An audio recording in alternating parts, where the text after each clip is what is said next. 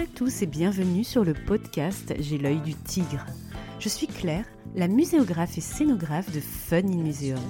Mon métier, c'est d'aider les musées, les équipements touristiques et tous les professionnels du patrimoine à trouver des solutions pour booster, rendre waouh l'expérience de leurs visiteurs. Chaque semaine, je vous donne les stratégies, les astuces et surtout de la bonne humeur pour réinventer avec moi le monde des musées, les rendre plus fun et vraiment accessibles à tous. Alors mettez-vous à votre aise, installez-vous confortablement et c'est parti pour l'épisode du jour.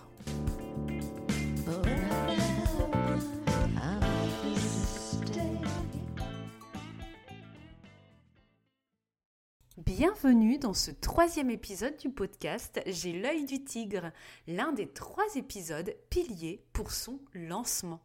Je suis ravie de vous retrouver pour continuer à échanger sur le syndrome de l'expert, l'un de nos ennemis les plus coriaces quand on veut concevoir une exposition. Dans l'épisode 2, souvenez-vous, je vous ai livré trois secrets pour réussir une exposition, qu'elle soit permanente, temporaire ou itinérante. Le premier secret, c'était de bien ficeler son cahier des charges avec notamment ma funky cocotte. Le deuxième secret, c'était de ne pas oublier qu'on s'adresse à des visiteurs en mouvement avec un corps, des émotions, des appétences variables en fonction de son profil. Et le troisième secret était de ne pas succomber au syndrome de l'expert. C'est un syndrome que je retrouve souvent dans mes projets d'exposition. Si vous êtes concepteur d'exposition, médiateur culturel, conservateur, étudiant apprenti muséographe, expert scientifique, guide touristique, vous devez composer avec ce syndrome moi aussi, je dois lutter comme vous et garder toujours en tête cette petite voix qui me chuchote simplicité, simplicité lorsque je dois pondre un scénario d'exposition. Et c'est aussi ce que je dis aux membres des comités scientifiques que j'anime en tant que muséographe. Simplicité, simplicité. C'est quoi le message clé? Qu'est-ce que le visiteur doit retenir à tout prix? Quelle est l'information première, quelle est l'information secondaire? On ne peut pas tout dire. Qu'est-ce qu'on garde Est-ce que cette situation vous parle? Est-ce que ça sent le vécu? Moi, je pense que oui.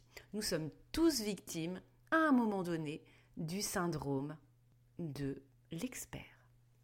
Tout d'abord, pour ouvrir cet épisode, repartons aux fondamentaux et à ce qu'est le syndrome de l'expert que les neuroscientifiques appellent aussi l'aveuglement de l'expert.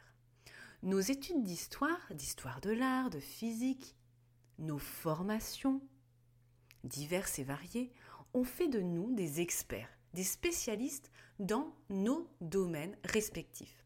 Seulement parfois on a tendance à penser que tout le monde sait ce qu'on sait, qu'un arc en plein cintre, que le ciel d'or espagnol, que les fresques que les héros de la résistance, que le panache d'un volcan et telle ou telle chose, eh bien, tout le monde sait de quoi on parle. Eh bien non. Le commun des mortels n'a pas la même chronologie que nous en tête, ne possède pas le même jargon qui va avec, n'a pas les mêmes repères spatio-temporels qui sont acquis pour nous.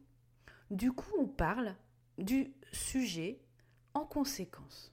Comme si tout le monde avait la même expertise, les mêmes connaissances que nous, experts. Le public de notre exposition, le touriste qui passe sur notre lieu patrimonial avec. Eh bien non, cette personne, elle est perdue si on lui parle avec un regard d'expert en pensant qu'il a le même cadre que nous. Et c'est exactement ça le syndrome de l'expert. Être tellement plongé dans une thématique par passion, par envie, que finalement, dans nos connaissances, ça devient une norme, un cadre de référence pour tout le monde. Et là, on fait complètement fausse route. Si j'ai bien compris une chose en 15 ans d'expérience dans les musées et dans la muséographie, c'est qu'on tombe tous régulièrement dans le piège. Et quand on est passionné par un sujet, on plonge la tête la première sans enlever ses fringues et, et se mettre en maillot de bain ce sujet est génial, j'ai lu tous les livres de référence, j'ai participé à trois colloques sur le thème, on pourrait exposer le bouton de manchette de monsieur Tartampion qui a croisé dans le bois machin le type qui a parlé au cousin de De Gaulle. Avant que celui-ci fasse ceci, c'est génial, le visiteur va être stupéfait par ce détail croustillant, ce bouton de manchette unique alors oui, peut-être que ce bouton de manchette est exceptionnel pour vous, mais est-ce que ce détail est vraiment le plus important dans l'histoire que vous voulez raconter? Est-ce que ça va apporter quelque chose au visiteur qui connaît peut-être peu de choses sur le thème de votre exposition et qui connaît sans doute moins de choses que vous si vous êtes expert ou si vous avez lu énormément d'ouvrages pour vous documenter et pouvoir proposer un scénario d'exposition qui se tient. Cette métaphore du bouton de manchette est peut-être un peu caricaturale, mais elle n'en est pas moins réaliste. Des débats sur des boutons de manchette ou toute autre chose ont parfois monopolisé des minutes et des minutes d'un comité scientifique que j'animais, avec des querelles de chapelle où le public de l'exposition, ce fameux public cible hein, qu'on doit prendre en compte, était vraiment à 10 000 kilomètres. En écoutant les conversations, moi j'étais sur ma barque qui s'éloignait, s'éloignait comme le public, qui allait sans doute être complètement largué lorsqu'il allait découvrir le futur texte de 1500 signes sur ce fameux bouton de manchette qu'il ne lira sans doute même pas. Alors je suis désolée de désespérer les amateurs de boutons de manchette, hein, que je trouve très très joli, soit dit en passant, et fort intéressant à titre personnel. Ne, vous me méprenez pas, mais c'est peut-être moins intéressant à titre de muséographe, en tout cas de dans le cadre d'un micro détail sur un sujet euh, qu'on voudrait illustrer où on n'aurait même pas une anecdote à, dire sur ce bouton de manchette pour réveiller la curiosité du visiteur et pour lui expliquer une notion clé. Si ce bouton de manchette ne sert à rien et n'est qu'un micro-détail dans l'histoire qui n'évoque pas une anecdote, pas quelque chose de rigolo, pas quelque chose qui peut intriguer, eh bien peut-être que ce bouton de manchette n'est pas si important comme information à donner, en tous les cas en premier niveau de lecture de votre exposition. Alors, rassurez-vous, il existe plusieurs symptômes permettant de détecter un syndrome de l'expert. Chez vous, dans l'exercice de votre métier, de conservateur, de médiateur, de chargé d'expo, de guide touristique, etc. Premier symptôme, vous n'arrivez pas à déterminer les étapes de votre parcours de visite, les chapitres, les séquences thématiques comme on les appelle, les parties de votre histoire globale. Deuxième symptôme à repérer sur ce syndrome de l'expert, vous n'arrivez pas à hiérarchiser votre discours. Ce qui est important, le titre, ce qui arrive en deuxième niveau de lecture, si vous voulez en savoir plus, ce qui arrive en troisième niveau pour en savoir encore plus, etc. Troisième symptôme, vous faites des blagues sur votre sujet d'expo et des jeux de mots que seuls certains initiés comprennent. Et vous voyez qu'autour de vous, des personnes sont complètement larguées par ces blagues. Quatrième symptôme, vous pensez que si vous n'écrivez pas un texte de 1500 signes sur ce bouton de manchette, le visiteur passera à côté de l'information du siècle la plus marquante de sa vie sur le sujet. Si vous vous reconnaissez dans un de ces symptômes, il y a fort à parier que vous couvez un petit syndrome de l'expert. Alors pas de panique, ce n'est pas du tout incurable, je vais vous aider à vous en débarrasser et à ce que vous évitiez de vous faire aveugler par ce sacré bouton de manchette à l'avenir. Il n'y a rien de pire qu'un expert qui commence à nous expliquer quelque chose en utilisant des termes techniques, des sigles sans traduction. Non seulement on a l'impression qu'on nous parle chinois, si vous maîtrisez le chinois, tant mieux pour vous, mais voilà, vous avez compris l'idée, on se sent bête et on ne comprend rien. Imaginez votre visiteur, le désarroi qu'il peut ressentir quand il visite votre exposition, fait par des experts, pour des experts, et qu'il se dit Mon Dieu, mais qu'est-ce que je suis bête, je n'ai rien compris. Ce n'est pas du tout pour moi ce truc, et en plus, je passe un mauvais moment plongé dans mon incompréhension la plus complète. Pour éviter cette catastrophe, faites attention à surveiller votre langage et à l'adapter à votre public cible. Vous vous souvenez le fameux pour qui dont je vous parlais dans l'épisode 2 du podcast. Si c'est une exposition pour un public ultra expert, ok, pas de malaise. Mais si vous vous adressez à des familles, à des scolaires, à des touristes qui n'y connaissent pas grand-chose et qui n'ont pas lu les 15 bouquins et brochures avant de venir vous, vous voir, il n'aura pas les mêmes références que vous. Alors assurez-vous de rester simple, ce qui permettra à votre public de comprendre ce que vous lui racontez. Simplicité, pédagogie, angle ludique, fun, accessibilité ne sont pas synonymes de manque de justesse scientifique.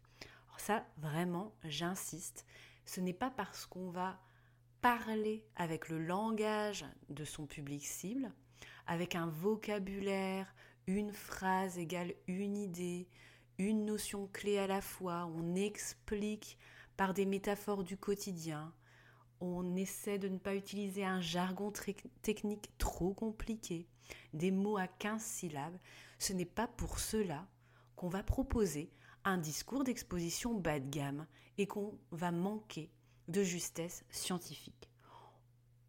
On peut être juste, scientifiquement parlant, précis, sans tomber dans le syndrome de l'expert, j'en suis convaincu. En muséographie, on dit parfois qu'on doit adapter son discours pour une exposition grand public à un niveau cinquième de collège. À vous de déterminer votre visiteur type et les curseurs pour s'adresser à lui sur le fond et sur la forme. C'est vraiment vous qui allez décider le curseur en fonction de votre public cible. S'il n'y a que deux choses à retenir pour prévenir et guérir le syndrome de l'expert, pour concevoir une exposition, une expérience touristique, ce serait celle-ci. Première chose, mettez-vous constamment dans les baskets de votre public cible et restez-y de la conception à la réalisation de votre projet avant, pendant et après la visite, pendant tout le parcours du visiteur avant de venir, pendant son expérience sur site et aussi au-delà lorsqu'il rentre chez lui. Deuxième chose, essayez de vous demander ce qui est vraiment le plus intéressant pour votre public cible et non pas pour vous. Vraiment ce qu'il doit retenir en découvrant votre parcours de visite.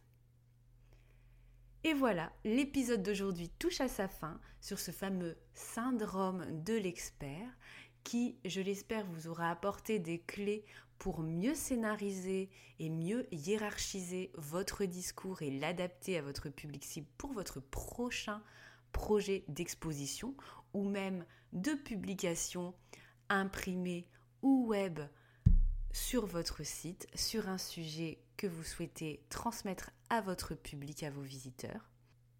Et rendez-vous donc chaque semaine pour de nouveaux conseils et astuces. Si l'épisode vous a plu, soutenez-moi en vous abonnant au podcast et parlez-en autour de vous s'il vous plaît, à vos collègues, aux autres passionnés de culture et du secteur muséal et touristique. Vous pouvez aussi me laisser une note ou un commentaire que je lirai avec plaisir, peut-être dans un prochain épisode.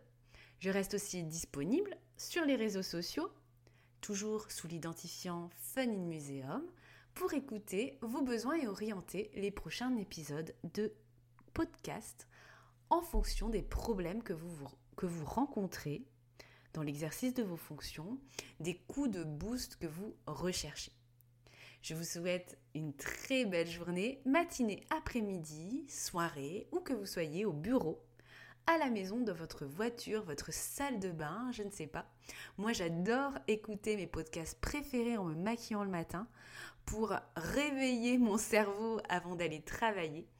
Et je trouve vraiment que le format podcast permet de passer un moment privilégié avec la personne qu'on écoute, de créer une proximité. Et j'espère que ce plaisir-là, vous le retrouverez en écoutant mes prochains épisodes. Je vous donne donc rendez-vous tous les mardis pour un nouveau sujet avec bonne humeur et fun, toujours avec la promesse de Fun in Museum. En attendant, gardez la motivation et l'œil du tigre pour rendre waouh votre musée et votre équipement touristique. Vous allez y arriver, j'en suis certaine, je suis là pour ça, pour vous aider. A bientôt pour un épisode 4 et merci. À souhait. Vous êtes impatient, n'est-ce pas? À bientôt